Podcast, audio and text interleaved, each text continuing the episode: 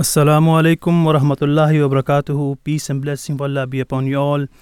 Welcome once again here in Drive Time Show. You're listening to Aneeq ur Rehman, and uh, I'm speaking from the radio Voice of Islam. Welcome uh, once again. Uh, you know, as we are uh, live every day for two hours from four to six, and we discuss different topics where uh, we discuss uh, religious and other worldly topic and affairs which are taking place and having a discussion and just, you know getting some guests on our show and you know taking their uh, insight and their views on it and you know what they've studied and how they think uh, that uh, you know should be or the, what is the right way or what the solution of that and what you know going on uh, in the particular field Today, uh, we'll be discussing another very, very important topic, which is related to green energy. I think everybody's speaking about it. All countries are, you know, trying their best uh, to become, you know, uh, green and uh, whatever can be done to protect the environment. All the nations are working on it. But as we, as last week we discussed, are they doing enough? And we have discussed in depth and we had some guests who discussed with us what has been done and what could be done? Because the awareness is need of the time and if the awareness is done properly definitely you will see the change. Hence today once again we'll be discussing green energy and specifically we'll be discussing what does the european green deal mean for africa. For that we will be having two guests who will be speaking uh, to our to us, and uh, of course, it will be beneficial for our listeners to understand more about g- green energy and what you know uh, what does re- what does European Green Deal mean uh, for Africa. There's a saying of the Holy Prophet, uh, peace be upon him, that commands Muslims to safeguard the environment. The Prophet, peace be upon him, said, "The world is sweet and green." And verily Allah has appointed you as a representative and trustee over it. As if we take this saying of the Holy Prophet, peace be upon him, we understand that God has given this land to us. Somehow, in some ways, we have to put our part, we have to take care of this world. If we do not live as you know we should be living at the if we're not protecting how we should be protecting this you know our society our world then definitely we'll see changes. That's what we are seeing actually in the world. The heat waves coming there are fires in you know forest they are where they used to be cold. Now the weather is slightly is going uh, uh, warmer and warmer. So the thing is the climate change is there. There's a reason behind it that things are changing, transition is happening. For that, it is our duty to understand that what was missing, what we have done wrong, what can be done, you know, uh, in, in, uh, to, to, to protect our environment. And for that, as I mentioned the hadith, the saying of the Holy Prophet, peace be upon him, the world is sweet and green, and verily Allah has appointed you as a representative and trustee over it. So indeed is our duty, is everyone's duty, regardless if you know we are the head of the country, if we are head of you know any society, any community, any area. It is duty, and we are duty bound towards to, to protect the environment of this world, and you know to, to to live in a better condition for the people who will come after us. So we are, you know, as I mentioned, however, you know, witnessing rapid environmental changes uh, as I mentioned, uh, other things. There's a rising sea levels, you know, unprecedented heat waves, drought, and floods as well. And combating climate change possesses one of the greatest challenge of our time. And there is an urgency, and countries are, you know, they're they're under pressure to take immediate action, looking for ways of, uh, you know, uh, taking on the climate crisis by decreasing carbon emission and Europe has laid out its climate goals into so-called European Green Deal. I'll repeat myself, you know, the European uh, Europe has laid out its climate goals in the so-called European Green Deal, while the European Green Deal introduces policies for EU member states, it does have a wider global impact on other countries as well. For Europe's green transition, there is increased demand in critical raw minerals, CRM, many of which are imported from Africa. So, what can other countries expect as Europe transitions from fossil fuels to renewable energy? So, stay with us. We'll discuss the implications Europe's Green Deal has for Africa. And for that, we will be having our guest uh, who will be discussing us. But before that, you know, the European deal is a set of policies that aim to reduce greenhouse gas emissions by 55% compared to 1990 levels by you know the, by 2030 and to ultimately reach net zero emissions by the year 2050. The EU is Africa's largest trade partner. In 2019, the EU imported 842,362 million barrels of crude oil worth 46.7 billion from African countries. It's a huge number if you look into it. The EU is, you know, is the largest trade partner, as I mentioned earlier, and in, even only in 2019, EU has imported 842,362 million barrels of crude oil, which is worth 46.7 billion from African countries. With the you know introduction of uh, the, the the Green Deal, however, the demand for critical raw material CRM is expected to increase significantly, uh, with an increase by factor 13 for graphite, 14 for you know cobalt, and almost 60 of lithium by 2050. Moreover, know, does the European deal under the title Farm to Fork include policy regarding sustainable global food standards which need to be fulfilled for produce to be sold to the European market, which also which also bears the risk of you know protectionism for Africa, denying its countries access to the EU's market.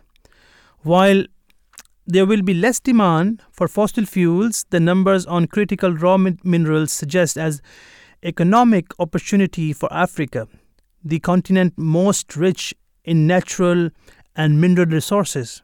All in all, we see uh, we, we can see that the European Green Deal introducing new policies and restructuring its energy supply will inevitably have a significant impact on Africa.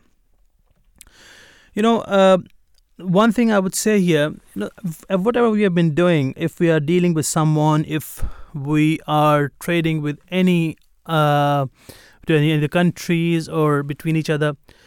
The principle, if we are fair, that whatever we are earning, we should give a good share to the other partner as well.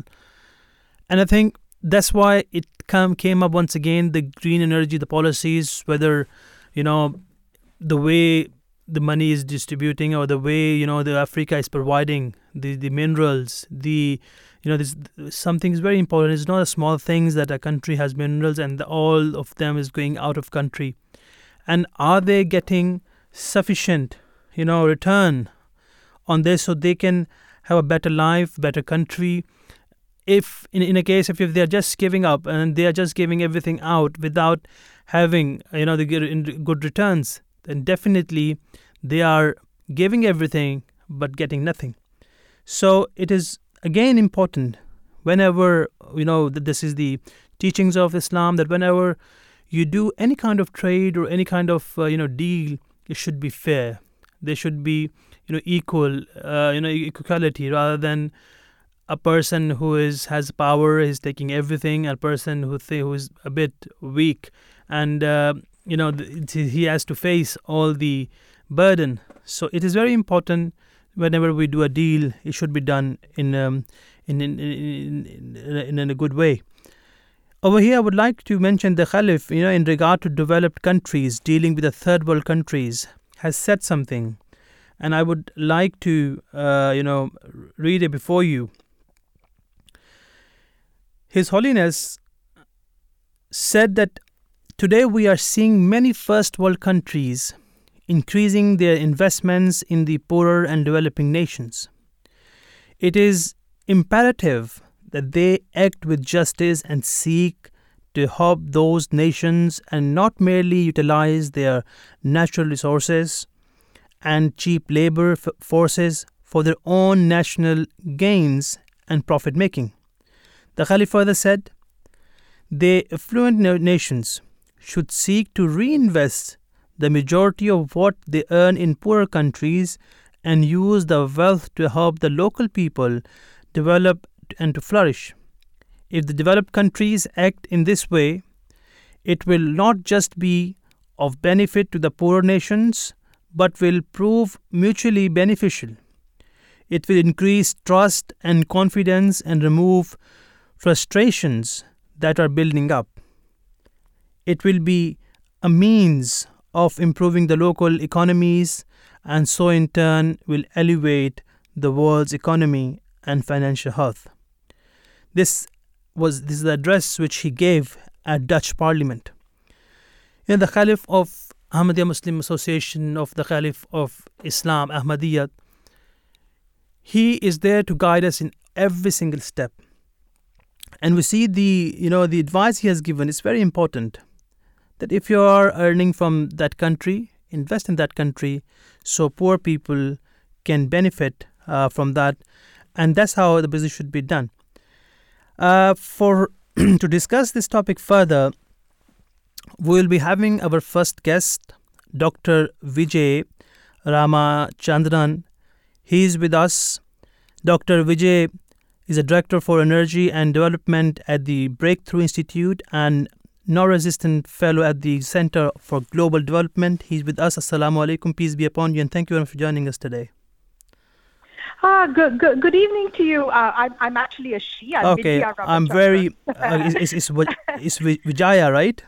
Yes, correct. Okay, correct. Nice my bad. You. Okay, so no, she. No, worry, okay, for our listeners, yes, Dr. Vijaya, she is with us today, and uh, I welcome her in the show, and thank you very much for joining us to discuss. You thank know, you the, so much for having me. Uh, thank you very much. Uh, if we, you know, move on, we are discussing, as you must have heard a bit of it, that you know we are discussing the the Green Deal which Europe has done to yeah. to to Africa.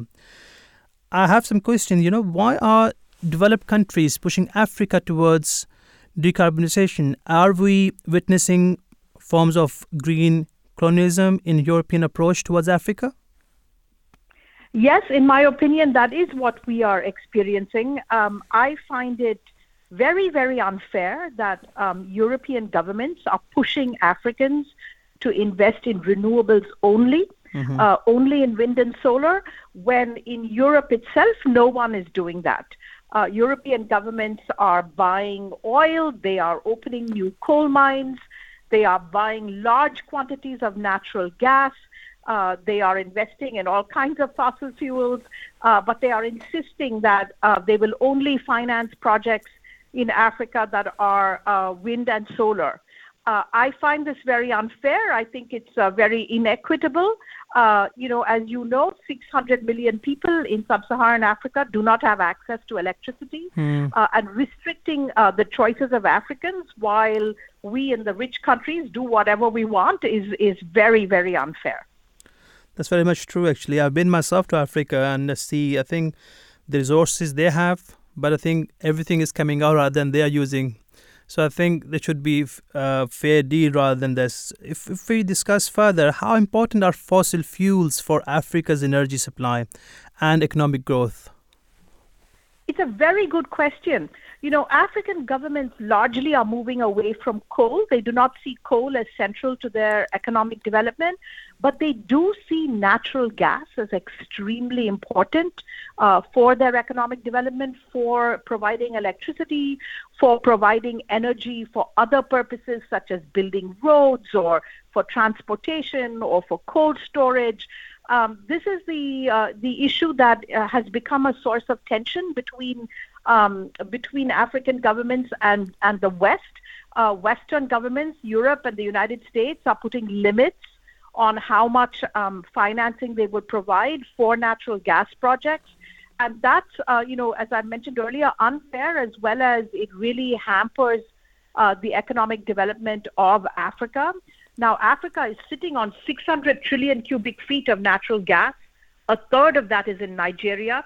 And every government that has gas reserves wants to develop these reserves to provide electricity. So, to answer your question, it's extremely important um, for them to be able to at least develop some of their gas reserves to provide um, energy for their people. Very much true. You know, uh, uh, as a, I'll say, I'll, I'll, say one thing once again. You know, um, I've been to Burkina Faso once, and I've seen, yeah. as we're discussing, uh, the, of course, there's a gold mines there, and I've seen all the countries, all the you know the planes from different European countries were in queue to get gold and fill up and just leave the country. I understand what you are saying, and I think that they have a potential. And uh, the, the thing I want to ask you, what are they doing to protect their deal? Are, is there any, you know, they've been having discussion on this. Would you be able to tell something? Is there any change coming into the deal or will it remain same? You know, I think African governments are pushing back very mm. hard against this sort of European kind of colonial attitude. Mm-hmm. Um, and I think it is having some effect. Uh, five African heads of state have written op eds in Western newspapers saying that, you know, restricting energy developments in Africa is forcing Africans to remain poor. Um, and they also point out the issue that you just raised, which is that European governments are very happy to invest in fossil fuels in Africa if it's for themselves. Hmm. So, you know, if Germany wants more natural gas from from Senegal, which it has indicated that it, it, it needs the, the gas that Senegal has, it's quite happy to invest um, in the offshore gas reserves of Senegal. So when it comes to their own self-interest, whether it be gold or critical minerals or mm. oil or natural gas, um, European governments and Western governments more broadly have seen Africa as a source you know, to meet their own needs. It's when it comes to Africans themselves wanting to extract these resources for their own purposes that you start to see all this kind of green colonialism about, you know, how we need to save um, the environment and climate change is important and so on. And so they, they're not, you know, willing to provide the financing. I think that type of hypocrisy um, is repeatedly being exposed. Uh, there are researchers such as myself who have, who have uh, made this uh, argument. There are many African researchers who have repeatedly um, said that Africa needs to develop its energy reserves and that um, these types of sort of colonial attitudes towards extraction of resources has to end.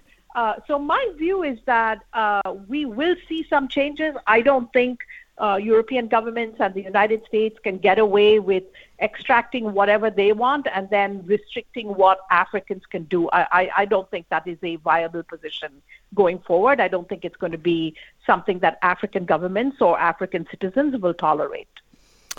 Hopefully, I think that's what we are uh, hoping to, you know, to, to, to see Africa prosper.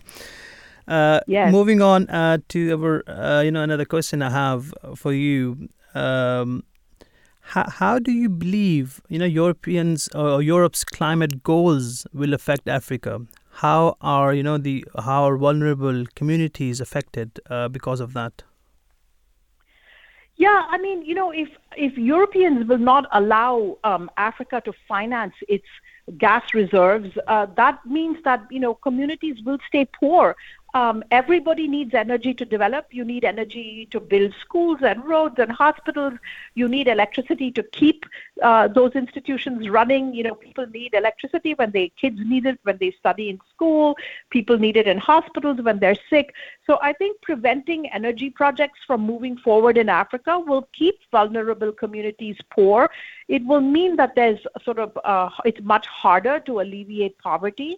And, and I think also this kind of selective, um, you know, we'll extract resources for, for ourselves, but not allow you to do it for yourself also means that uh, communities where these resources are located uh, do not benefit. You know, the, the point you made earlier about the gold mines.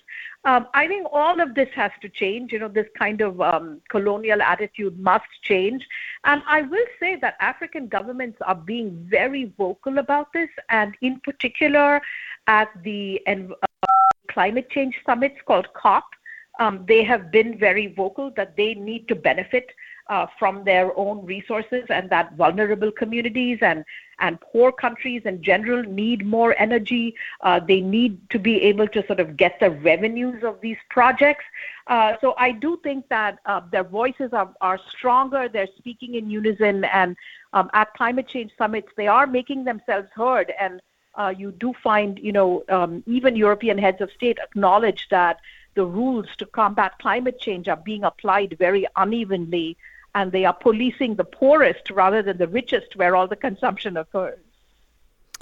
Indeed, indeed. You know, if, if it was up to you, what would you change? or where do you see problems in the current path Europe and other rich countries are taking?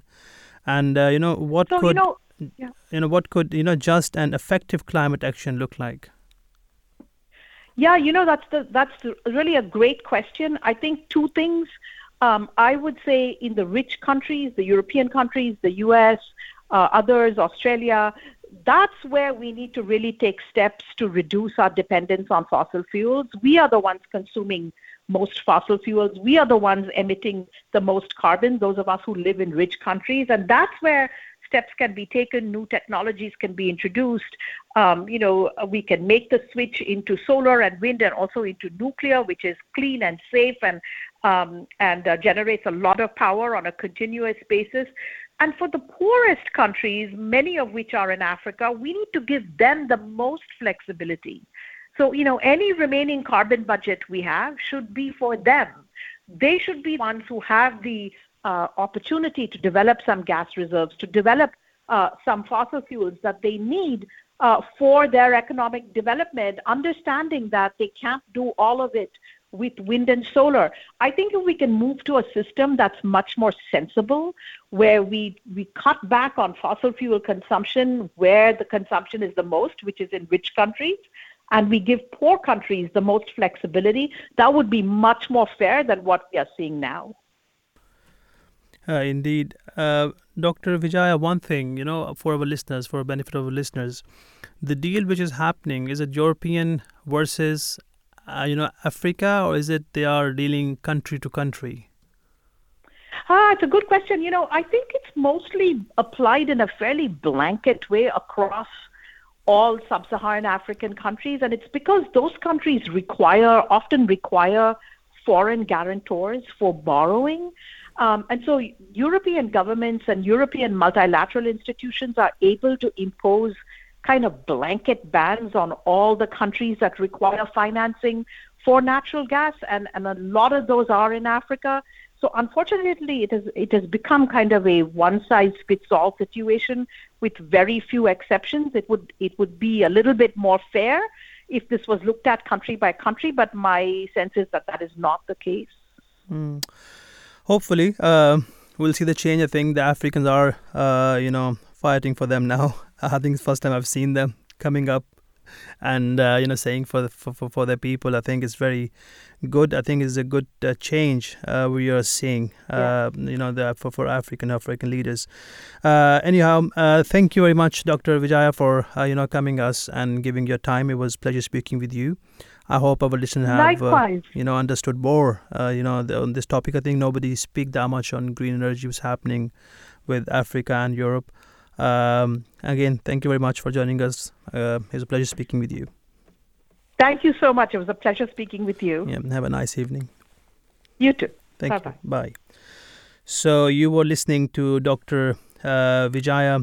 Uh, she was with her. Uh, she was with us, and she was discussing the you know what's kind of deal happened between Europe and Africa and she has discussed this topic in in depth. And you know I hope our listeners have benefited from this and had a good understanding that what is been happening or what should you know uh, what kind of change should be there and uh, how you know the deal is moving forward.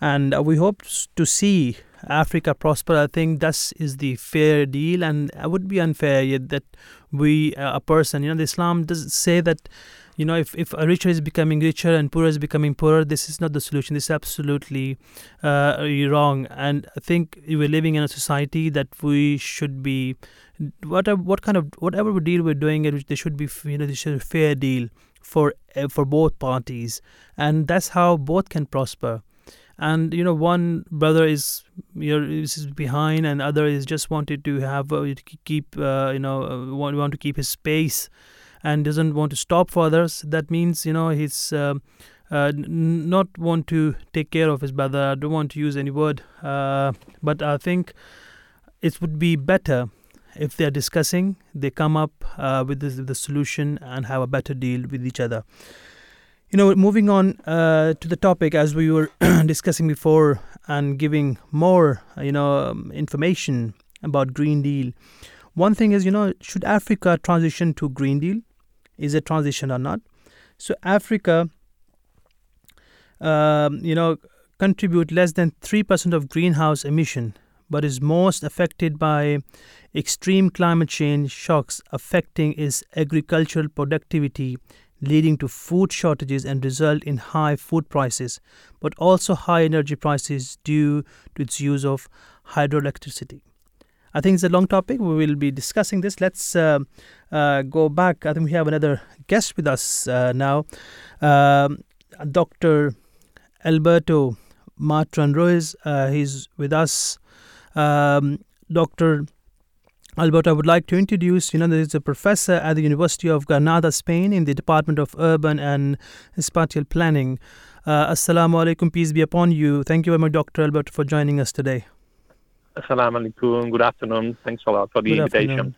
Yeah, thank you very much um, for taking out some time for us. Uh, I would like to, you know, ask some questions from you. That very first thing I would like to ask you: Who are the victims and the who are the profiteers of the transition to renewable energy and what role do big corporations play in this? Well, in this case, following the old colonialism method, the victims are the peoples of the global south and other peripheries that have mineral resources in their land that are important for the energy transition. And also those people that are living in places with good conditions to produce and transport renewable energies, including areas with high wind and insolation. And of course, other areas with available fresh water to produce hydrogen and ammonia. And the profiteers, as always, are mainly the old players of the fossil and nuclear industries that are responsible of the climate emergency and the energy crisis we have, but are now leading the energy transition. Uh, with them, the elites of the global north are also profiteers of this process because they will follow their unsustainable lives only for a while, which is a question now on, on the on the energy crisis we're suffering. And this way, big corporations are playing once again an expected role, including an intensification of their colonial attitudes. This uh, includes as well different forms of violence, disregard of local population, local knowledges, and cultures, and of course religions.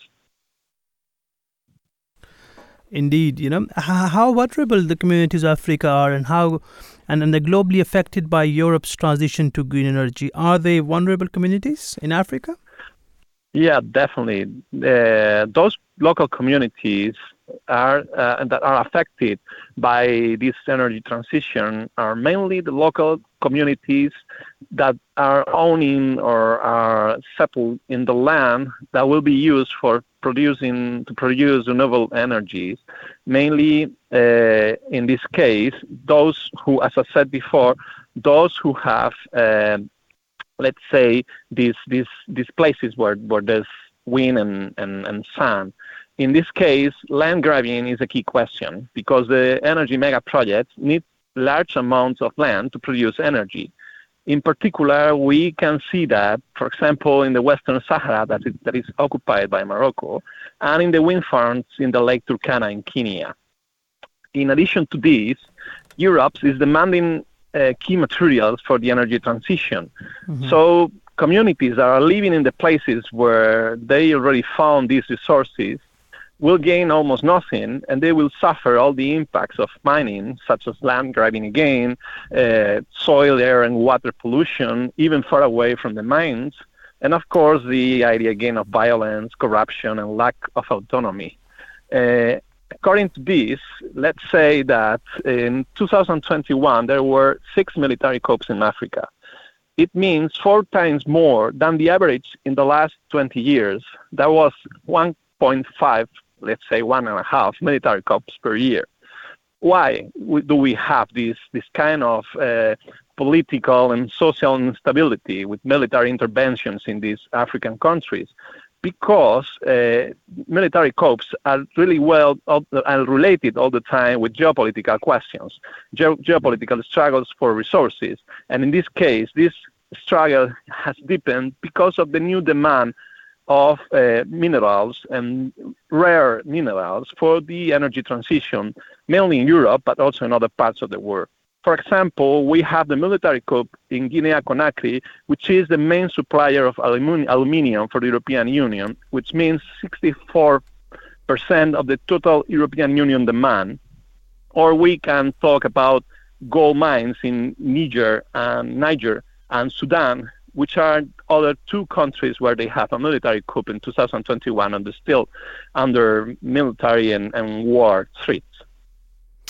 Very much true. You know, uh, I was mentioning before the guest was who was before you that I went to Africa and I visited Burkina Faso and I've seen myself uh, the planes of European countries as on the queue and waiting to get uh, gold in them and take back to the countries uh, things are there, and indeed, you know, the communities are not getting benefit from from that.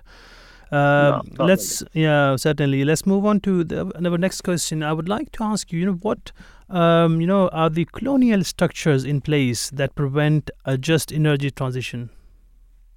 Well, the colonial structures uh, are the traditional ones that, that we have, no? which means that political, military, and economic institutions of the global north are also and also on the international level and are always pushing to guarantee the enormous and sustainable and unsustainable demand of energy, which are the main the main institutions. And we can add there these new institutions uh, around environment or uh, big global institutions around environment that are pushing the African countries and also south of the world to do the environmental transition. But this corporate environmental transition, as we call, it's a transition that is based on a new kind of colonialism.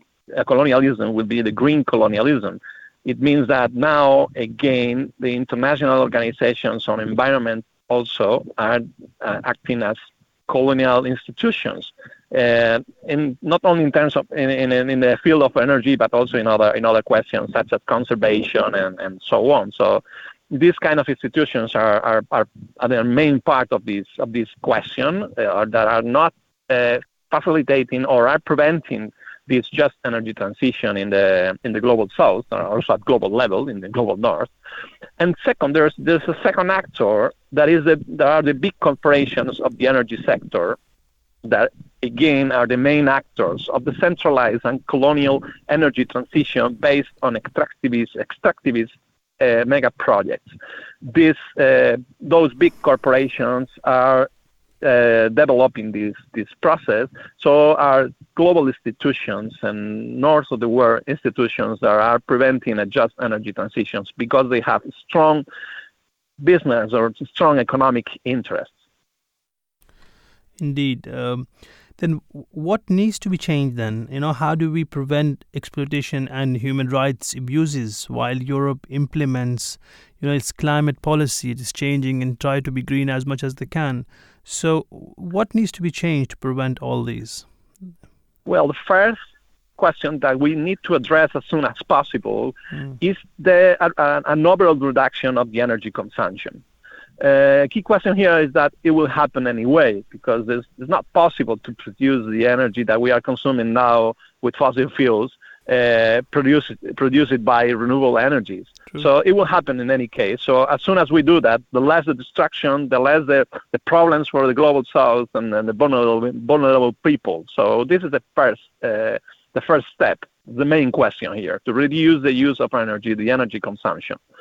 The second one will need to develop uh, decentralized and distribute electric systems that are easily to develop with renewable energies. It's not easy to have this kind of system with nuclear power, which is dangerous and polluter, and it needs to be centralized, such as the fossil fuel industry, right? It needs to be centralized. But with renewable energies, we could have a decentralized production of energy uh, it could be uh, close to the centers of, consumption. It could be owned by the communities, and it could help people to have their own their own energy in terms of electric electricity, and it will need less resources, less investment, and and less, uh, of course, no land grabbing, right? So this this could be a, uh, an, a second a second step. The third step is that we will need to develop again uh, non-electric infrastructure based on renewable resources, it, it, means that we are not we don't need to focus all the time only on electricity, but we should also focus on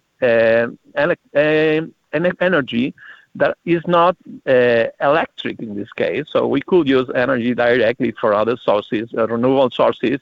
Uh, of course, I'm not talking about fossil fuels, which is something fossil fuels that is something that has, has already uh, threaten um, our war and, and mainly countries of the south of the war and again vulnerable people of the south of the war that are mainly affected by by the climate change emergency that we are suffering now. True true. One thing uh, you know i have in my mind i don't know whether you would be able to answer. I just would like to ask you All if right. you can about the electric right. cars. You know they are thinking to make a huge change. You know it's not a small thing if we have millions of cars on the road in the Europe, do we think that we have enough energy to you know recharge them?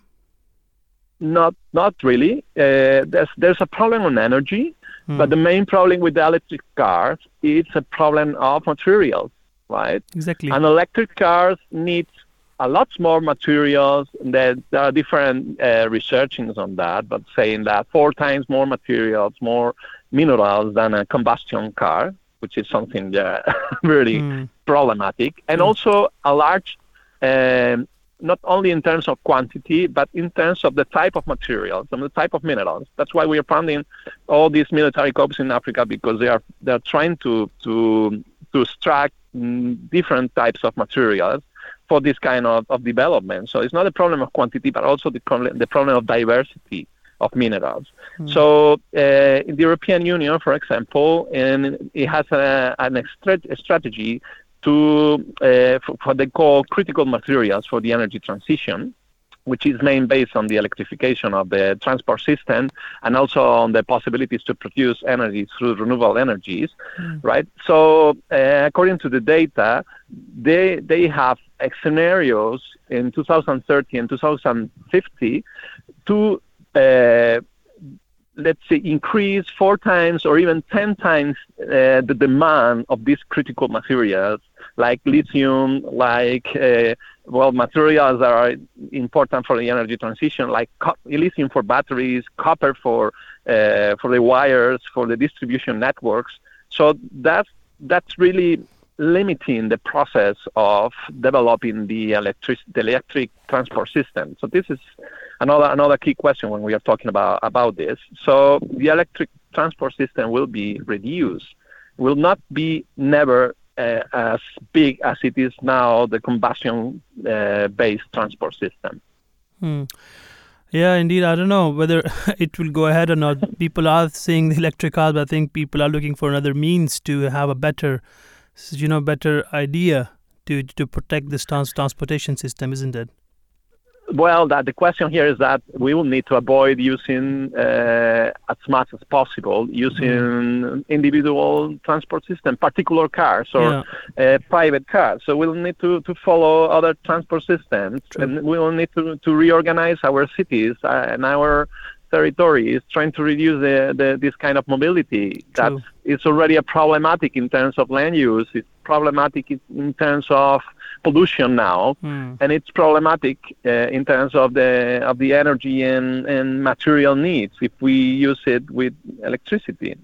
And that will be limiting this, this process. So it will happen in, in any case. So, so the sooner we do, the, the better we will have the, the future. That's the question now. Yeah, true. It's very much right. Hopefully, let's see. We'll see the changes and see how it goes. And uh, by the way, well, thank you very much for uh, uh, joining us today. It was a pleasure speaking with you, and I hope our listeners must have uh, benefited uh, what you've answered. Thank you very much for joining us today. Thank you very and I much. hope you're enjoying the weather in. Granada. in Uh, yeah, well, I'm actually in the UK. Oh, I'm, in. I'm an academic visitor in Cambridge, so I'm actually in the UK. So Okay, well, well, we are missing enjoying Spain. the, the English weather. yeah. You're enjoying well, nothing. that's climate change. Yeah, That's true. climate change affecting the south, the south of Europe, the vulnerable areas of Europe, the Yeah, poor indeed, areas. So indeed. that's what that we have to tackle. Yeah, very we much have right. to address that. Yeah. Whatever is trying, let's see. Thank you very much for joining. Thank you. Thanks a lot. Good afternoon. Thank you. Good afternoon. Thank you.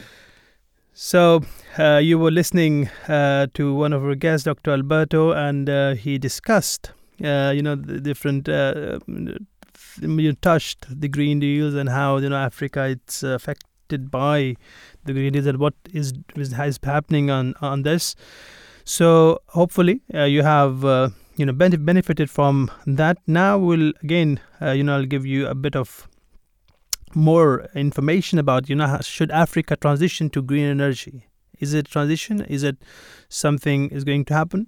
So Africa contributes less than 3% of greenhouse emissions but is most affected by extreme climate change shocks affecting its agricultural productivity leading to food shortages and resulting in high food prices but also high energy prices due its use of hydroelectricity. To cope with the climate shocks, Africa intend to build a climate shock resilient economy. 80% of Africa's energy is based on fossil fuels, which 20% are, are forms of renewable energy, such as hydro, solar power, and geothermal.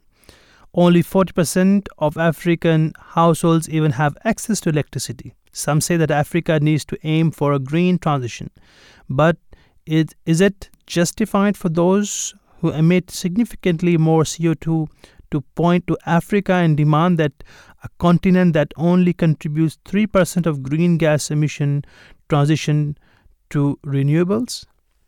So, you know, if we discuss uh, further the example of exploitation, the mining for Africa to benefit, you know, from Afri- from Europe, green transition, it would require for both to be equal trade partners, as I was saying earlier. But unfortunately, we see many injustices happening. One example would be the mining of cobalt, which is mineral that is crucial to a green energy transition, as it is used in batteries for electric vehicles. The Democratic, Democratic Republic of Congo (DRC) is the world's largest supplier of cobalt, cobalt producing 60% to 70% of which up to one fifth of it is produced through you know artisanal mining. Cobalt mining is associated with exploitation of workers. In 2021 2000 in 200,000 and uh, uh, co- Congolese were mining cobalt earning less than 2 pound per day in dangerous working conditions such as collapsing tunnels. Around 40,000 of the miners were children. So we see that what how the way they are working there, what they're getting getting in return. You know the the the, um, the, the countries the, which have wealth, they are becoming more richer, and people giving up their lives. Even then, what they are earning, just two pounds per day, and you know if we are working the same thing here, people might be charging 20 pounds for an hour. So we need to understand that what they are giving to us, we are not returning. We have to be just for them as well. The verse of the Holy Quran comes to mind, uh, you know, that admonishes to not acquire other people's wealth through injustice. God Almighty says, And do not devour your wealth among yourselves through falsehood, and offer it not as bribe to the authorities that you may knowingly devour a part of, of, of the wealth of other people with injustice. Additionally, you know, cobalt mining comes along with pollution and can cause breathing problems. Workers are affected by a number of health issues due to toxic chemicals and gases, accidents, you know, overexertion and violence. But the miners continue their work as they are economically reliant on it. Cobalt mining has a considerable impact on the environment. Pollution from mining also affect waters. Mines that are also have vast amount of uranium have high radioactive levels. What can we do then? You know, this is a very much important question.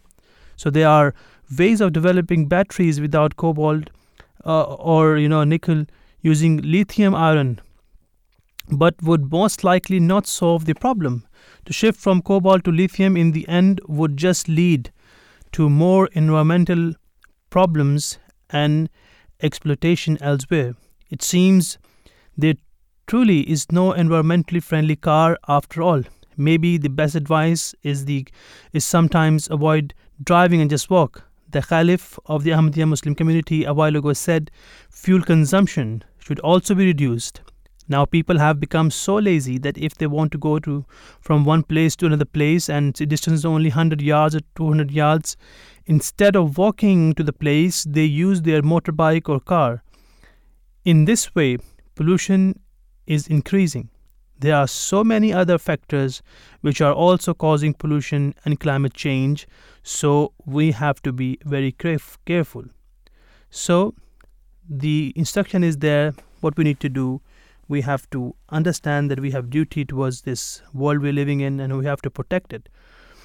You know in, in conclusion europe should certainly you know go ahead with its climate goals but not exploit other countries in the process. It should focus on its number states first when it comes to reducing emission rather than taking the message of green energy to african countries who emit comparatively little co2 and europe and other developed countries need to deal with justice when it comes to trade with Africa. It is very important, regardless with Africa or any other third world countries. You know, any developed country, regardless Europe or any other we see in the world, whenever they do a deal, they have to do with justice. You know, especially when we're discussing the Africa, you know, they should, if it is yeah, discussing about this deal, Europe and other developed countries need to deal with justice when it comes to trade with Africa, and otherwise, there's a risk that the green transition will be at the expense of the most vulnerable. And that's what I think we should not be doing. And we should be, you know, we have to be fair to both. And uh, I hope our listeners have benefited from today's show and they have understood that what is Green Deal is how it's working for Europe and how you know it it it's is is is good for Africa or not, and what can be done to make it work and make it work better for both parties. And on this, uh, I would like to.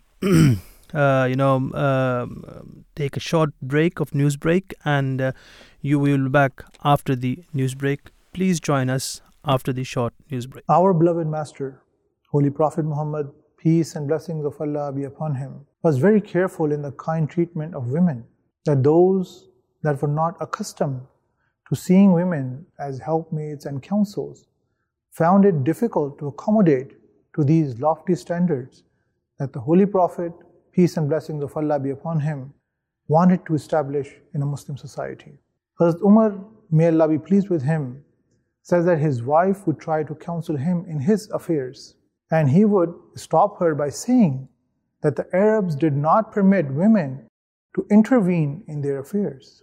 And she would respond that the wives of the Holy Prophet, peace and blessings of Allah be upon him, used to counsel him in his affairs. Why don't you try to be like him, meaning the Holy Prophet?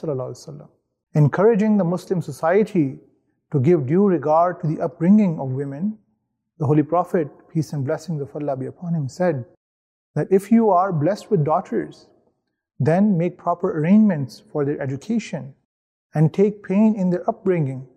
And if you did that, then Allah the Almighty would save you from the torment of fire. Bismillahir Rahmanir Rahim. Assalamu alaikum wa rahmatullahi wa barakatuhu. Peace and blessings of Allah be upon you all. Welcome back to the Drive Time Show here on the Voice of Islam Radio.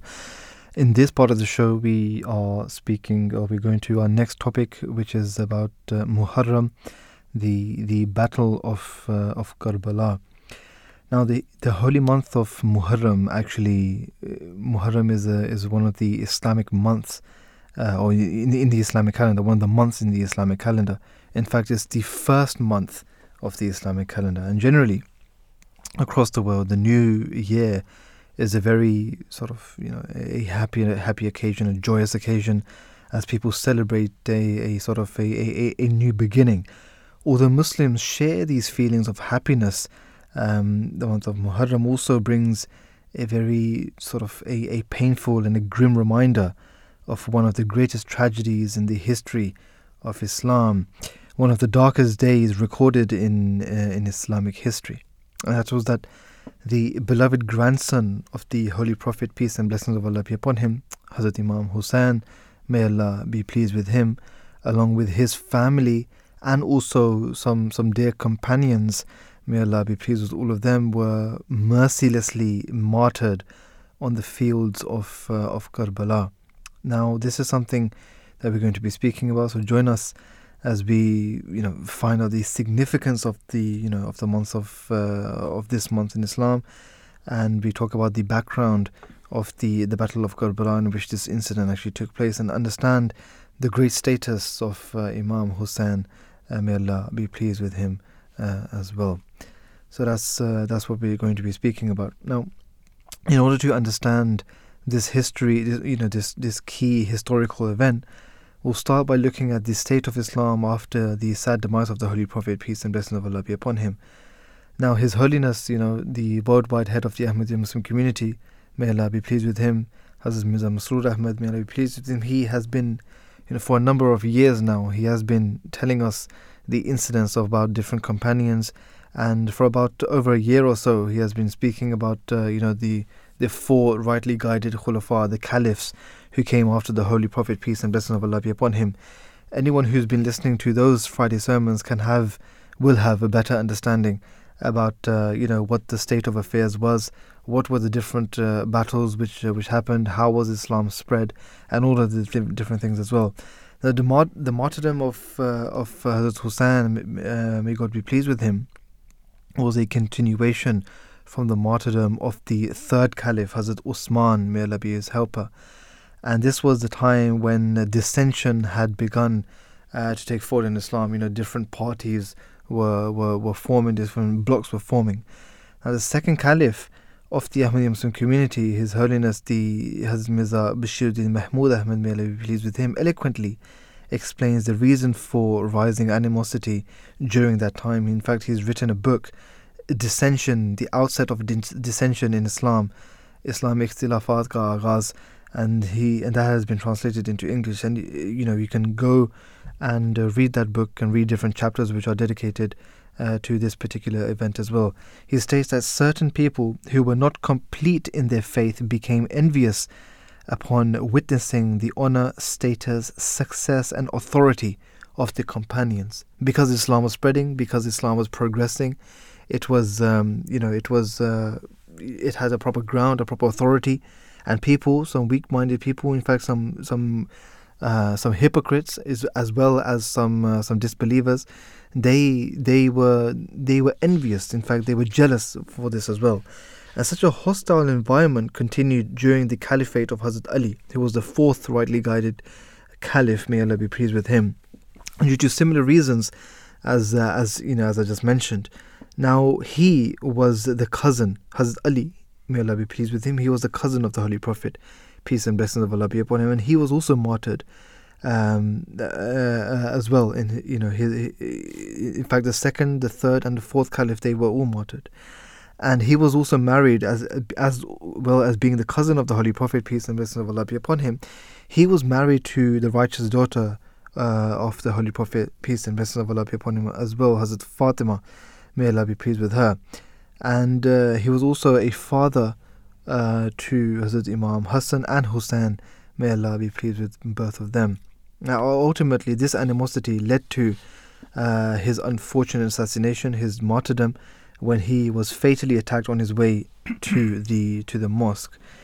And it was Yazid's ascension to the throne which led to the the cruelest and most painful event in the history of Islam. In fact, Yazid did not possess a, a pious character, nor was he divinely appointed. He wasn't a caliph, he wasn't divinely appointed, and a self made, self made leader as well. And due to this, a number of companions, including Hazrat uh, Hussein did not accept it.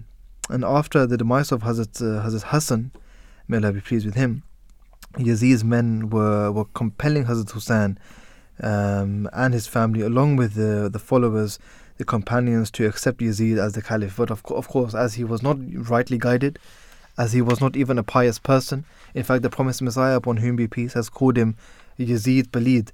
Um, you know, Paleed in Urdu means uh, Unholy. unholy, unpure, unholy. So you know, he was a very uh, you know a bad person, and uh, to in fact you can even say a tyrant of enforcing people, forcing people, a dictator, forcing people to accept him as the leader. Which of course, the Muslims were not going to do that. So the Hazrat Imam Hussain uh, obviously um, did not accept him uh, as a caliph, uh, and um in, in order to avoid, um, you know, any bloodshed or anything, so he, he, he actually went out of Mecca, uh, and uh, after which uh, he he himself was invited by the people uh, in uh, you know in Kufa.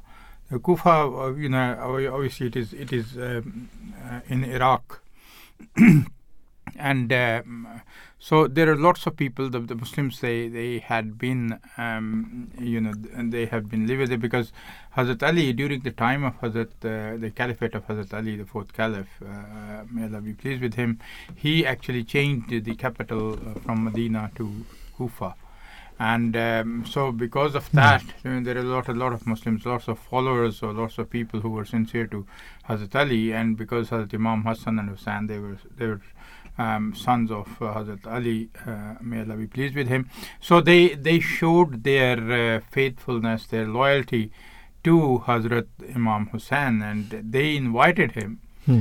that they should come um, to Kufa and they will be willing to accept him as a caliph Hmm. uh, as their leader.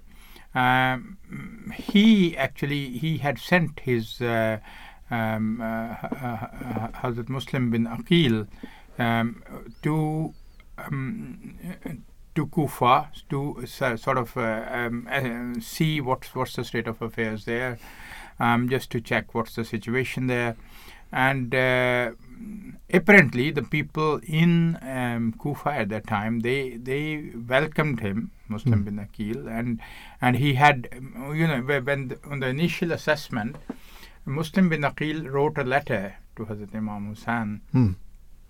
that the situation is okay people are loyal to and they're willing to accept you so you come along now this letter was already sent uh, but when Yazid came to know that Muslim bin Aqil has gone to Kufa Has gone to Kufa, and yeah. he's gathering people and who might turn against him and, and will not be willing to accept him as a Khalifa.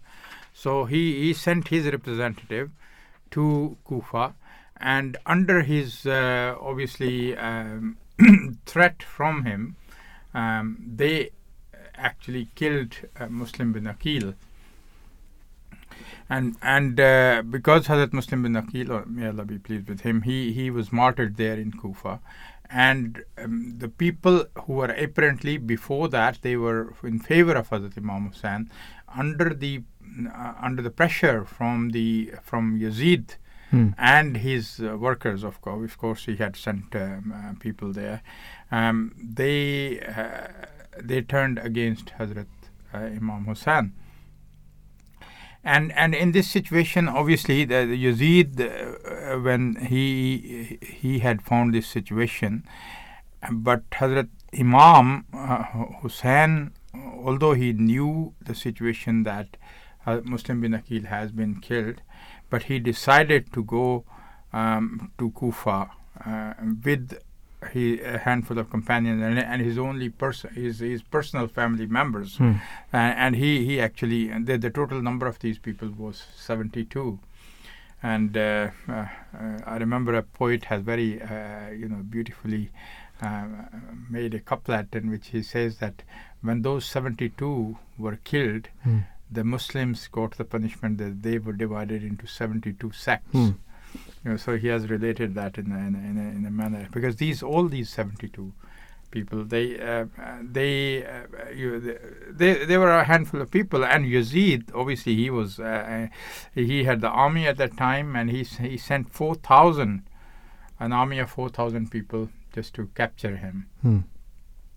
So uh, what happened next was um, the most cruel and heartbreaking event in the history of Islam, and that's what makes everybody sad, particularly in the first ten days of Muharram. Yeah. Because it was, uh, he started his journey, uh, you know, in the beginning of Muharram, and then on the tenth day of Muharram, a fatal battle between. Uh, you can imagine what kind of a battle it could be, because these are uh, poor people, unarmed, uh, traveling um, on a journey. Yeah. It wasn't a fair. It wasn't and, a fair. And it's all yeah. uh, ladies and and children and uh, Hazrat Imam Hussein's family. And uh, so, despite that, you know, they, those who were able to fight, they did fight till the end. Uh, and it is uh, it's very uh, like heartbreaking um, incidents when you study into the details that they they stopped their water they couldn't drink the water because uh, the, the, you know when they went to take water from the river which was nearby and um, and then in the most cruel manner, Hazrat Imam Hussein was martyred, uh, you know, on that uh, on the tenth of Muharram. So um, he, Hazrat Imam Hussein, obviously he was um, consumed by the love of God. He had.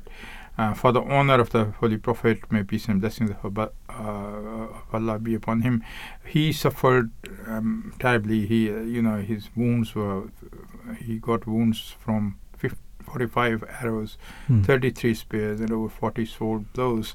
And his body became disfigured, and his blessed head, which was once kissed by the Holy Prophet, may peace and blessings Allah be upon him, Hmm. it was severed from his body. And, uh, I mean, it's, it's, it is like you mentioned. The more the more you talk about it, the Yeah, more the more, yeah, it's- it's- it's, it's, it's a very sad, very sad uh, event which actually took place.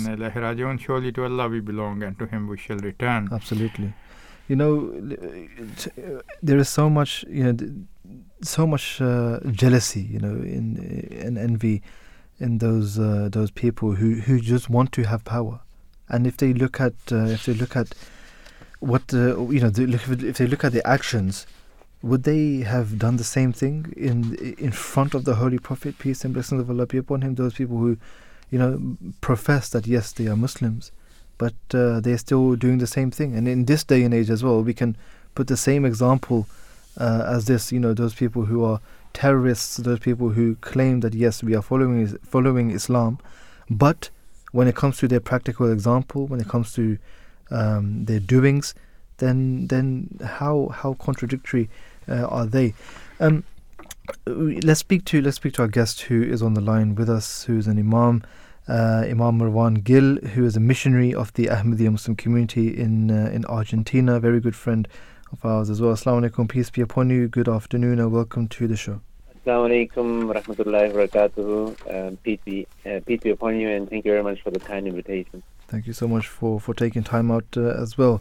Um, to begin with, many many Muslims are of the opinion that no festivities, no festivals, especially um, you know the, the, the, the arrangements of, uh, of of marriage, such as uh, the nikah ceremony or marriage itself, it uh, should be should be sort of uh, refrained from as well. Should be postponed until these days pass, and then um, we should do it at a later date. Is that is that is that true? And if it, if that is true, then well, why is that? I think um, it's very important as Muslims always to um, be loyal and stick um, strongly, strictly um, the teachings and the sources of our religion. And in this, I, I refer especially that we are blessed with the guidance of the Holy Quran, Hmm. the Sunnah of the Holy Prophet Muhammad, wasallam, who Hmm. himself lived and practiced the teachings of the Quran and his verbal sayings. And then afterwards, we have even a, a luxury, a treasure in, in, in form of the four guided khulafa. Hmm.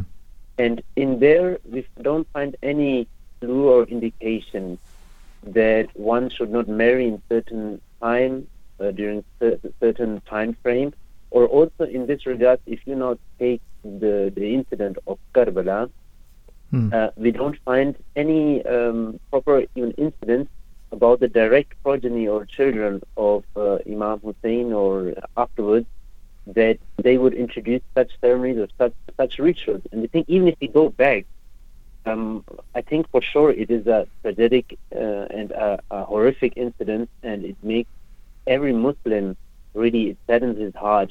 But we find also similar incidents in the life of previous prophets who suffered, who had to um, bear great moments of um, cruelty and suffering, but we don't find in any way that the Holy Prophet Muhammad, even upon his own suffering, would um, prohibit his followers to be to marry in certain moments or uh, to to to practice other rituals or ceremonies. I mean, like he was himself the person who suffered the most, uh, even during the persecution in Mecca, mm. or also afterwards during several wars and battles against the kuffar from Mecca. But at no point the Holy Prophet used this as a moment of mourning in such a way that he would prohibit his followers to carry out certain civil or personal um, ceremonies. Hmm. Very, very interesting. Um, when talking about the, the actual battle which took place in uh, in, in Karbala, how do Muslims commemorate this uh, this event that took place? I think nowadays um, we, we all see and we all know these images from television and also from different Islamic, um, from the Islamic world where we see mostly among Shia groups, but also some other Muslim groups hmm. and denominations that they um, go out into streets or they organize different manifestations in which uh, kind of they, they express their sorrow and their grief by punishing themselves, many times by chanting or by hitting themselves. Hmm um, to an extent that with chains or other metal um, tools um, to the point that um, their body starts bleeding.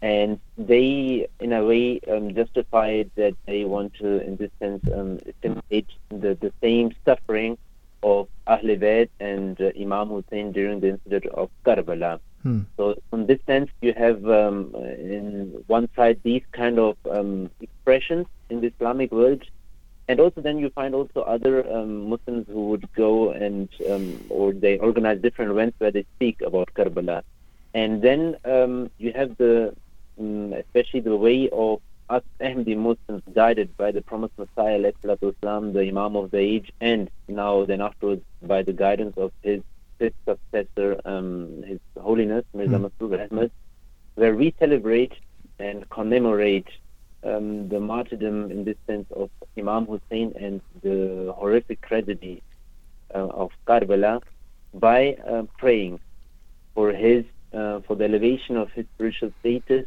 and uh, we remember um, not only him but all the progeny, the spiritual and the physical progeny of the Holy Prophet Muhammad mm. and we remember by ending the roots by invoking blessings and prayers upon the Holy Prophet Muhammad and all his um, children, progeny, and uh, descendants. Mm-hmm. And um, I think for us it's important as well to take and pay heed to the message which uh, Imam Hussein left by his martyrdom.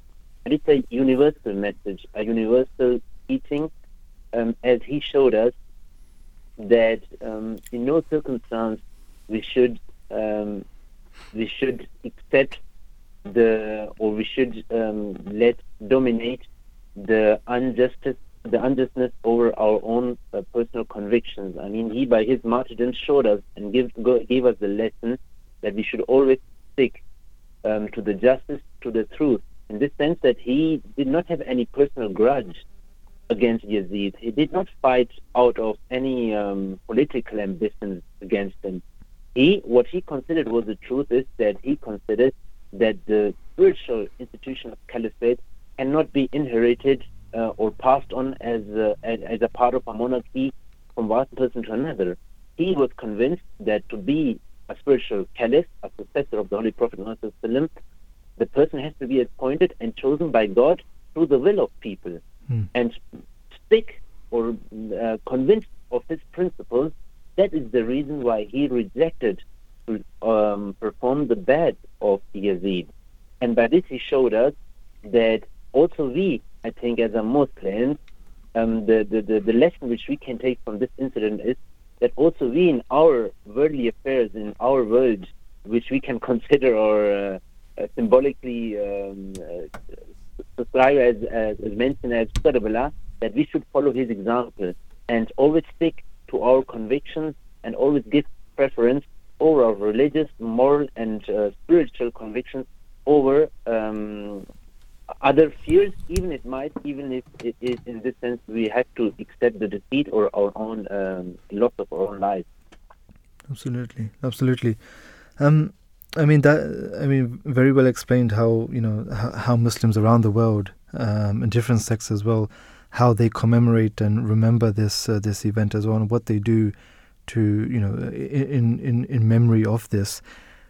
Just um, talking about the event uh, itself, why is this event, uh, the event of Karbala, why and how is it so significant and dear to, to, to Muslims as well? I think um, in this sense it's very important for the Muslims that um, Imam Hussein, uh, may Allah be pleased with him, he was the son of uh, Hazrat Ali, anhu, he was the grandson of the Holy Prophet Muhammad.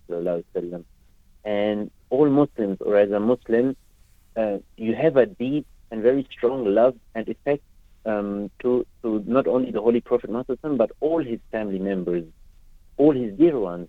And in one saying, even the Holy Prophet stated that the one who loves Imam Hussein, he loves me. So in this sense that he phrased it in such a manner that um, a part of my love is also love my progeny, my, my members of my house, Ahlul Bayt. Hmm. And, and, in this sense, um, the Ahlul Bayt are very dear to any Muslim, and um, we have deep respect and reverence for them. And it's such a horrific tragedy, and it really gives um, such such uh, sorrow and grief, and also at the same time, it's like a shock that um, own Muslims, out of their worldly and political desires, they were uh, they came to the decision to, to kill and assassinate in a horrific way Imam Hussein and all the innocent members of, of Ahlul Bayt, and among them there were even small children. Hmm. Uh, in this sense, um, for us, it's, it's a really um, important incident to always remember um, the dear ones of the Holy Prophet Muhammad and also their sacrifices to maintain the teachings of Islam and the will of the Holy Prophet Muhammad.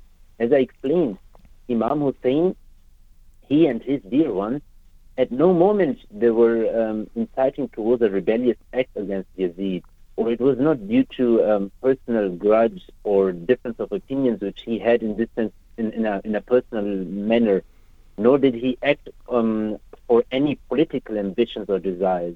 His only disagreement was upon the title of the spiritual caliphate or performing the bai'at of Yazid. And even he at different points, he even offered himself that he's even ready um, to return to Mecca or to go to any place, any remote place, and live alonely and keep on living alonely. Even he offered himself to go to a battle um, for the surface, for the cause of Islam and to serve Islam against non-Muslims. Hmm. But um, he was just convinced that by doing his bai'at or accepting Yazid as the caliphate or the successor of the Holy Prophet, he is um, not completing with the will of the Holy Prophet Muhammad. In this sense, it's for us very important that Imam Hussein also acted and even offered his martyrdom um, as a, as a, his allegiance and his alliance to, to, the Holy Prophet Muhammad. And in this sense, it's a very important event for us, and also it is an important event for us to to remember that, um, as I mentioned, that for us it's also important to always uh, in same similar occasions of Karbala in our personal lives to show the same loyalty and show the same steadfastness and the same convictions which we find in all the prophets. Um, in the best manner we found in the in, in the example of the Holy Prophet Muhammad and also in this case uh, in Imam Hussein during the tragedy of Karbala. Mm-hmm. Absolutely, absolutely, very well uh, explained uh, there as well how and why this is so important and dear for, for all of us Muslims out there as well around the world. Imam Marwan Gil, all the way from Argentina, thank you so much for, for joining us this afternoon. And uh, Assalamu alaikum warahmatullah, and have a, have a lovely day. Assalamu alaikum, thank you very much. So when we talk about uh, when we talk about the reason why it's so in so important, um, our guest Imam uh, Imam Marwan Gil um, a missionary of the Ahmadi Muslim community from Argentina, explained uh, just explained to us how it's so important, why it's so important, and uh, you know how how it's so significant as well for, for, for all of us as well, where we rem- where we remember, where we commemorate this event, and the the the, the way that we commemorate, the way that we remember this event as well. You know, different people, different sects in Islam, they have different ways in which they remember, in which they commemorate. But it's important how how you know we don't we don't start anything new we don't make any innovations into into religion as well because this is uh, something which uh, you know which is absolutely not allowed in Islam but as he mentioned you know sending durud sending salutations um, praying for the holy prophet peace and blessings of Allah be upon him his progeny um, you know as you know Imam Hussein may Allah be pleased with him was the, the grandson of the Holy Prophet, peace and blessings of Allah be upon him. So remembering his progeny, remembering the companions as well, this is one of the reasons or one of the ways in which we can actually um, you know benefit uh, ourselves from from this event as well. Let's uh, speak to our next guest who is on the line with us. Uh, Imam Ataur Rahman Khalid, a missionary of the Ahmadi Muslim community serving in Ireland. Assalamu alaikum, peace be upon you, and welcome to the show. Assalamu alaikum for having me. Well, Sam, thank you so much for joining us this uh, this afternoon. Um, when we when we talk about uh, this event uh, which took place, uh, the Battle of Karbala, how do Muslims sort of you know? Uh, we spoke a little bit about this as well, but if you can also give us some more information as well, how do Muslims commemorate this this event? Well, um, of course, this event is of great historical significance in Islamic history and um, you know uh, the Shia brothers in particular, as you are since they have a special, they feel a special connection um, to this event, to this incident.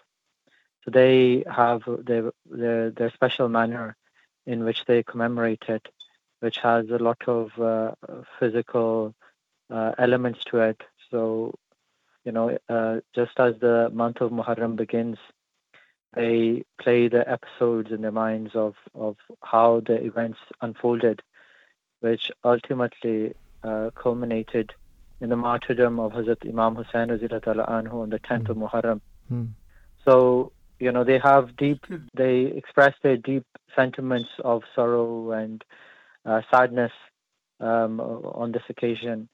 Uh, as far as other Muslims are concerned, of course, uh, no true Muslim can be unaffected by this tragic incident uh, because we, we are all connected. We are we all have reverence, deep reverence for the Holy Prophet Muhammad sallallahu alaihi wasallam, who was the the the the greatest prophet. He was the seal of the prophets, as mentioned in the Holy Quran. He was the chief of the prophets, and so because of our immense love for him, and this being his grandson, um, you know, through his daughter Hazrat Fatima, um, where he had two grandsons, Hazrat Imam Hassan and Hazrat Imam Hussein, uh, anhuma. May Allah be pleased with them both. Um, and Hazrat Imam Hussein being the younger son. So the fact that he was the grandson of the Holy Prophet sallallahu so there's a sentimental attachment of love and affection towards him uh, felt by all Muslims and this was a really, really tragic uh, event in the manner which he was martyred. And so, all Muslims, um, although they may not uh, commemorate it in the way uh, it is commemorated by our Shia Muslim brothers, uh, but they, they also feel the, the, the, sadness and the sorrow. And just as you mentioned earlier, uh, Ahmadi Muslims, uh, uh, you know, also have these feelings, these sentiments, and so they recite Durud Sharif, they, they uh, you know, uh, make greater prayers during this month. Well, thank you, thank you for explaining that uh, to us as well. Um, talking about uh, the reason, sort of behind uh, this event, actually, you know, the reason why this event actually took place as well. Um, you know, His Holiness, the the second Caliph of the Ahmadi Muslim community, has he's written uh, a, a, a piece on this, the outset of dissension in Islam. Um, and talking, he's written, he's given us, uh, you know, you know, the examples of how and why this dissension was actually starting as well, and the reason why it sort of led up to this battle of Karbala. And and uh, could you just tell us a little bit, a, little bit background information about this, and also the reason how it makes this event of Karbala so significant? Yeah. So um, it, it, the dissensions began in the period of Hazrat Usman radiallahu anhu for a number of reasons, as a Muslim has explained these in the book which you just mentioned, the outset of the dissensions of Islam. So, of course, time does not permit me to go into the details and mm. mention all the various reasons, mm. as the Muslim has explained. But I would recommend anyone who is interested, they can go to alislam.org and access this book. Um, but just uh, one or two points. Um, Hazrat Muslim anhu, the second caliph of the Muslim community, he has explained that in the the early period, you know, we're hearing Huzur's Friday sermons every week as well of how Islam was expanding uh, the the whole Muslim empire, and uh, you know, um, really really expanded very quickly. Um, you know, in the period of Hazrat Abu Bakr and then in the period of Hazrat Umar, that you know there were so many Muslims who had not enjoyed the company of the Holy Prophet sallallahu alaihi wasallam. Mm. And so the the early fervor which with which they embraced Islam, it died down, and they had not had the training and uh, you know company of the Holy Prophet sallallahu alaihi wasallam. So uh, afterwards, um, you know, doubts or questions began to arise, and previous habits began to surface. Hmm. And at the same time, so because um, Muslims were facing threats from different fronts, from the Roman Empire, from the Persian Empire, and a lot of effort was being consumed by warding off these enemies that proper attention could not be given to their training. And so gradually, uh, these previous habits began to surface. And at the same time, uh, certain enemies of Islam uh, exploited such individuals, and and such individuals who had, on account of their um, actions uh, and crimes, they had received punishment um, under the Islamic rule. Hmm. They collected such individuals in order to uh, bring down Islam, and this led to the martyrdom of Hazrat Usman and Hazrat Ali. Um, and and of course we have the tragic incident of uh, Hazrat Imam Hussein's martyrdom, and uh, uh, of course this is a very detailed uh, incident, but just to very briefly mention, Hazrat Imam Hussein anhu, um, in the period after the Khulafai Rashidin, which was a period of around 30 years, hmm. um, with the demise of uh, and martyrdom of Hazrat Ali radiallahu anhu, that's when the Banu Umayyah Khilafat began with Hazrat Amir Muawiyah.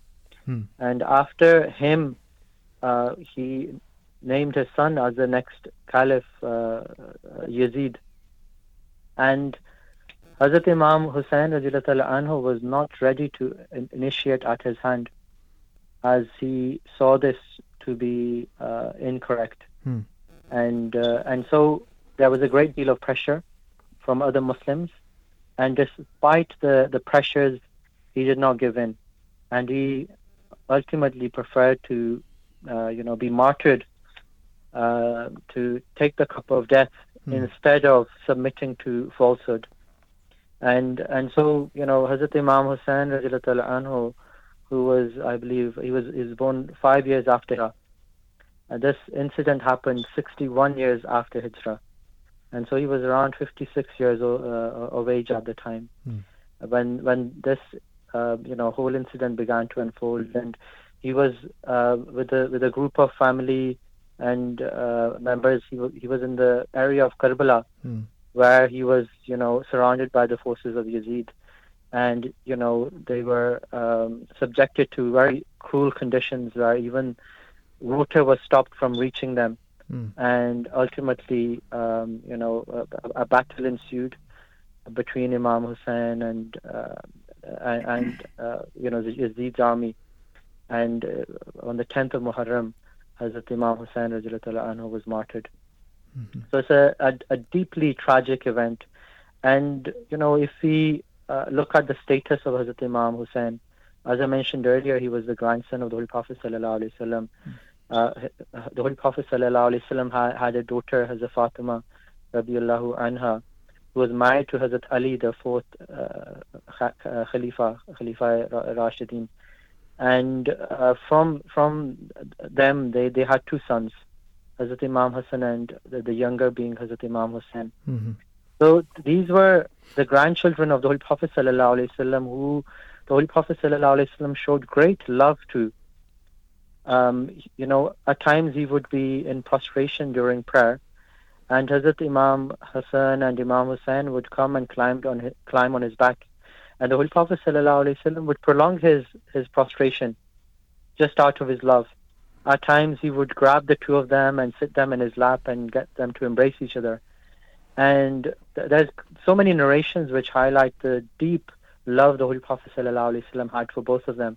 On one occasion, the Holy Prophet ﷺ, turning to Allah, he said, that I love both these, um, you know, uh, of my grandchildren, uh, Imam Hassan and Imam Hussein.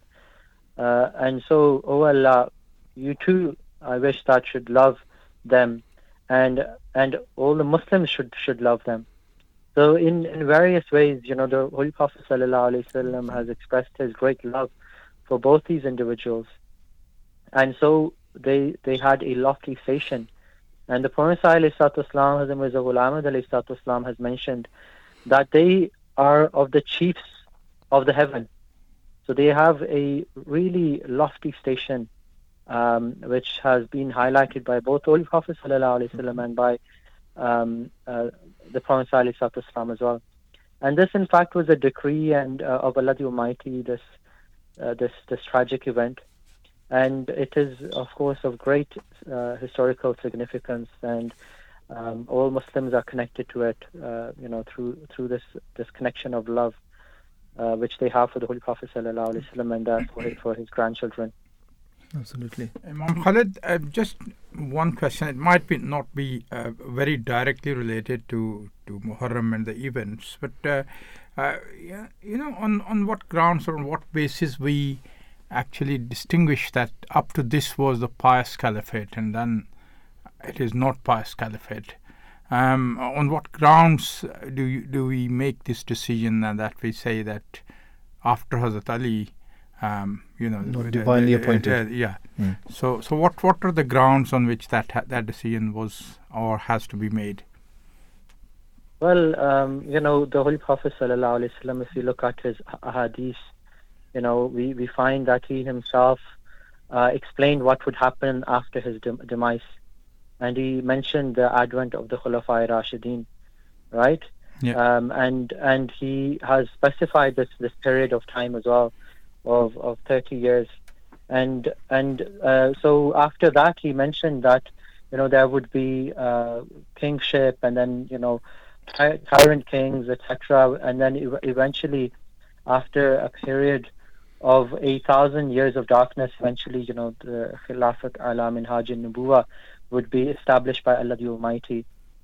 So we, we know that uh, Islam was going to see a period of darkness when uh, the Holy Quran was going to be lifted. You know, the, the, the meaning and the, the spirit and kernel of Islam was going to be lifted to the Pleiades and it was going to be brought by back by at the hand of um, you know uh, the the Imam Mahdi and the, the, Messiah.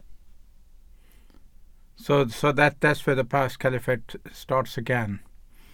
Absolutely.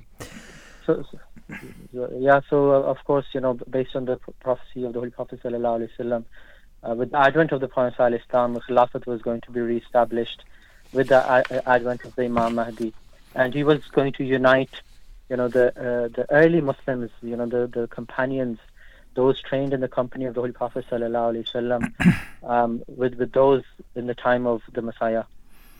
There is a, you know, there's a couplet by Hazrat Musleh Maud, the second caliph, uh, uh, and uh, it's, it's, very popular as well, uh, which, which is that, you know, वो वो हमको हुसैन बनाते हैं और आप Yazidi बनते हैं ये कैसा सस्ता सौदा है दुश्मन को तीर चलाने दो They make you Hussain-like and themselves become like Yazid.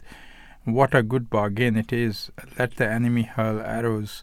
Um, wh- what is meant by this?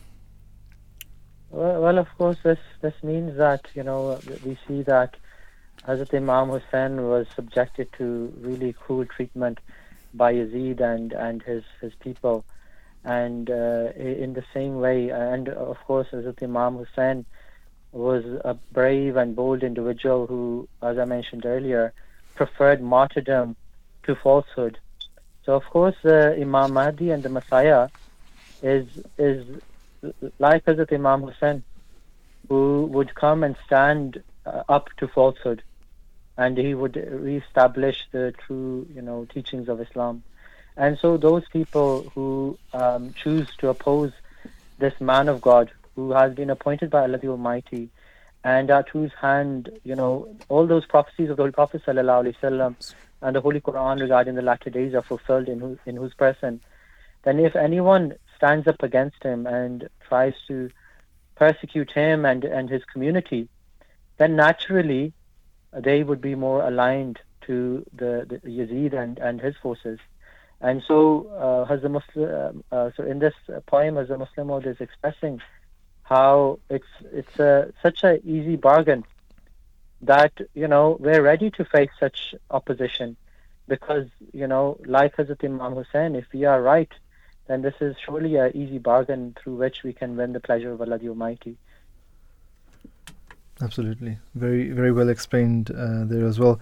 Imam Atar Rahman Khalid, uh, missionary of the Ahmadiyya Muslim community serving in uh, in Ireland. Thank you so much for joining us uh, this afternoon, speaking to us, giving us uh, some more insight and information about uh, the the Battle of Karbala, the significance of it as well, and how we how we sort of remember and commemorate this uh, this uh, tragic event as well. Jazakallah. I, I think that, Jazakallah, thank you. Uh, the the best way to commemorate the event is actually to um, to learn lessons from from what happened and uh, you know what was the purpose of the sacrifice mm. of Imam Hussein on whom be peace. Uh, yeah. The um, you know uh, obviously his sacrifice has not gone in vain, and course, um, Islam uh, Islam has obviously uh, one need to learn lessons from the history. Mm. And as these have an, these events happened, that an innocent person was opposed by the uh, tyrants, and uh, he did not, uh, you know, he did not um, accept. Um, in even in those conditions that you know whatever happens, he stood forth for the sake of the truth. The truth, and yeah. even nowadays yeah. we uh, we face such incidents and we see these incidents where people have been put into prison, the people have been uh, martyred, the people they have been uh, you know, um, target killings, massive, mm. um, you know, big, big incidences. Whereas, so all these things are not going to suppress the truth from God course, Almighty. Of course. If God Almighty has raised um, somebody, as the history tells us, that um, the truth prevails, those who have been appointed by God Almighty, even though they do not have the big resources, they are apparently weak. They, uh, uh, you know, they're not powerful the time. But um, because God Almighty is on their side, so He is the one who uh, who makes sure because God Almighty has promised in the Holy Quran that that I have written it down that myself and my prophets are going to be to prevail.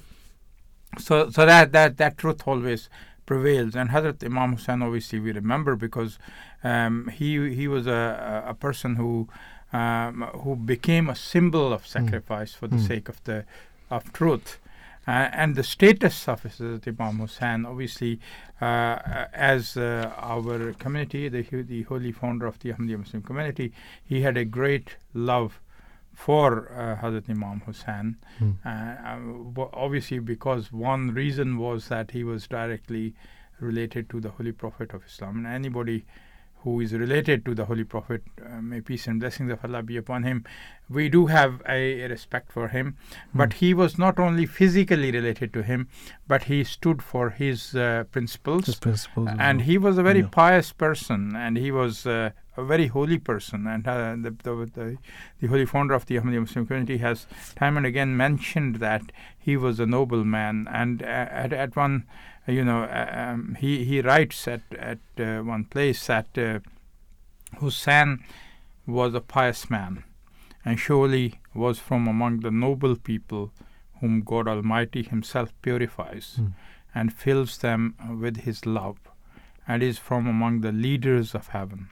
And to hold even the slightest of grudges against Him can endanger one's faith. His righteousness, love for God, patience, piety, and worship is a perfect model for us, and we are the followers of that guidance which was granted to him.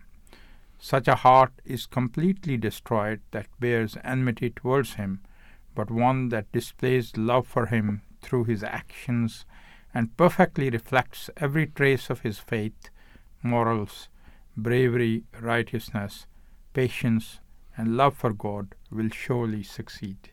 Absolutely. You know, uh, the there there is a there is a short uh, audio clip which we want to uh, play for our listeners as well, which speaks about the significance of, uh, of you know of this whole of this whole event as well. Well, let me first uh, tell you that uh, Hazrat Imam Hussain, as I just told you, was a grandson of the Holy Prophet Sallallahu Alaihi Wasallam. He had his elder brother Hazrat Imam Hassan, and he was the younger younger than that Imam Hussain. Uh, both were uh, sons of Hazrat Ali Razillah Ta'ala and Hazrat Fatima Razillah Ta'ala who was uh, one of the daughters of the Holy Prophet Sallallahu Alaihi Wasallam. Hazrat Imam Hussain was born in uh, fifth year of Hijrah. And this incident happened, as I just mentioned, in 61. So you can say about 66 years, uh, 56 or 57 years. So that was the age uh, when this incident happened. So the early, in the early part of his life, one thing which we come across very frequently in Hadith, that the Holy Prophet ﷺ used to love his grandsons very much. There are so many narrations about that. He used to, you know, whenever meet them, kiss them, and take them in his lap, in his hands. And uh, sometime he used to make them sit on his uh, right leg and left leg together, embrace them together. And he showed always that he was really in love with those. And that's an exemplary thing. And uh, moreover, he used to say so many things. One of the things uh, which I recall at this time is that he used to say, as if addressing to Allah Almighty, Oh my Allah, I love these children very much. You also love them. And those who love these, tho- uh, those who love me, they should also love them, something like this. So, various ways he has mentioned that these children were very, very dear to him. And we also read in some hadith that uh, these children, sometime, very blessed children for that matter, because they were the grandsons of the Holy Prophet wasallam, and also the recipient of his so much affection and love. So they used to sometime come and sit on the back of the Holy Prophet ﷺ when he was in prostration. And the Holy Prophet ﷺ was so kind, he was so kind to all the children, but particularly to his own grandsons, that he would just be sometime prolong this sajda, the prostration, sometime, you know, just take them off very quietly, lovingly, and only then he would get up. So these were all the expressions of his great love. So Hadrat Imam Hussain was that young blessed child as he grew up in his childhood. So, so that was uh, uh, how the Holy Prophet, peace and blessings of Allah be upon him, loved his grandsons, Hazrat Imam Hassan and also Hazrat Imam Hussain. May Allah be pleased with both of them, and how you know how, how this sort of brings the significance of this whole month and this whole this whole incident of Karbala uh, uh, as well.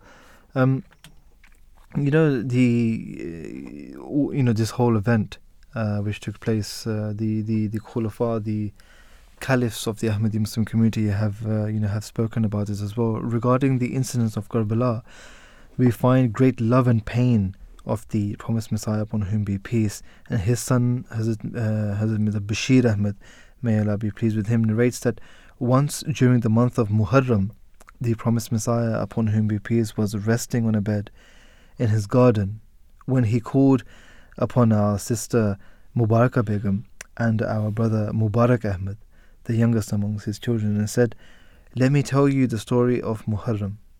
Then, in a tone of great pain, he related the incidents connected with the martyrdom of Imam Hussein, may Allah be pleased with him. and all the time tears were flowing from his eyes, which he would wipe away with the tip of his fingers from time to time. At the end of the story, he said in a great, in a great, uh, in a great anguish, this was the heartless injustice which the despicable Yazid had uh, perpetrated against the grandson of the Holy Prophet, peace and blessings of Allah be upon him. But soon after, God seized these callous people with his punishment. So it wasn't as if they got away with it. Allah the Almighty punished these people as well in this world, and uh, uh, if Allah wills in the hereafter as well. So this, you know, all of these, uh, all of these events they they they remind us they remind us of uh, you know different events you know the the whole event which took place and how it uh, went about as well. But also as you mentioned before as well that we need to take example we need to make this uh, take heed from this example and better our you know our spiritual status as well. Um, of course, uh, you know, the, the promised Messiah and the holy founder of the Ahmadiyya Muslim community had a great, Hmm. um, he has mentioned very clearly that he, ha- Hazrat Imam Hussain has a great high status in Hmm. his eyes. And, uh, um, uh, uh, and we believe that Yazid was a worldly person Hmm. and he was a tyrant. And um and he he would be among those about whom the Holy Quran says that these are the people who say that they have believed, but Hmm. they have only um, they have only accepted Islam, but there is and it has not been faith has imprinted not on their yeah, hearts. yeah So so that is the reason why he did not accept him to be as a as a caliph. I mean that's the thing, isn't it? If if if one is not uh, divinely appointed, if one you know if even the people uh, do not accept him, and then of of course you know the the will of God was and is that you know whatever he whatever he wills, he does whatever he wills. If he chooses someone, then he will let the people also uh, follow that person as well, his example. But if you just look at Yazid and the way that he portrayed himself, the way that he became a sort of a a um, a, a power hungry, you know, power hungry, bloodthirsty as well. He wanted that uh, that power, and uh, just like you mentioned, uh, you know, faith. He, he was the one who who said that he believes, he has accepted, but faith has not uh, penetrated into his heart. He has not become a a Momin, you know, a a, a believer. He may have become uh, an outward Muslim, but uh, a believer is something completely, completely else. Now, I mean, you know, there are other things which we can talk about as well, but this, this is uh, all we have uh, time for um, uh, today's on today's show. Today's show was produced uh, and researched by Sayyida Tahida uh, Hassan, Soma Ahmed, and Tayyiba Nasir. Jazakallah, thank you so much to them. And of course, uh, the technical support, Habib Sadiq in the technical studio. Of course, Dr. Tariq Bajwa sahib, uh, it's always a pleasure to present with you on the Voice of Islam as well. Until next time, Assalamu alaikum wa rahmatullahi wa barakatuhu.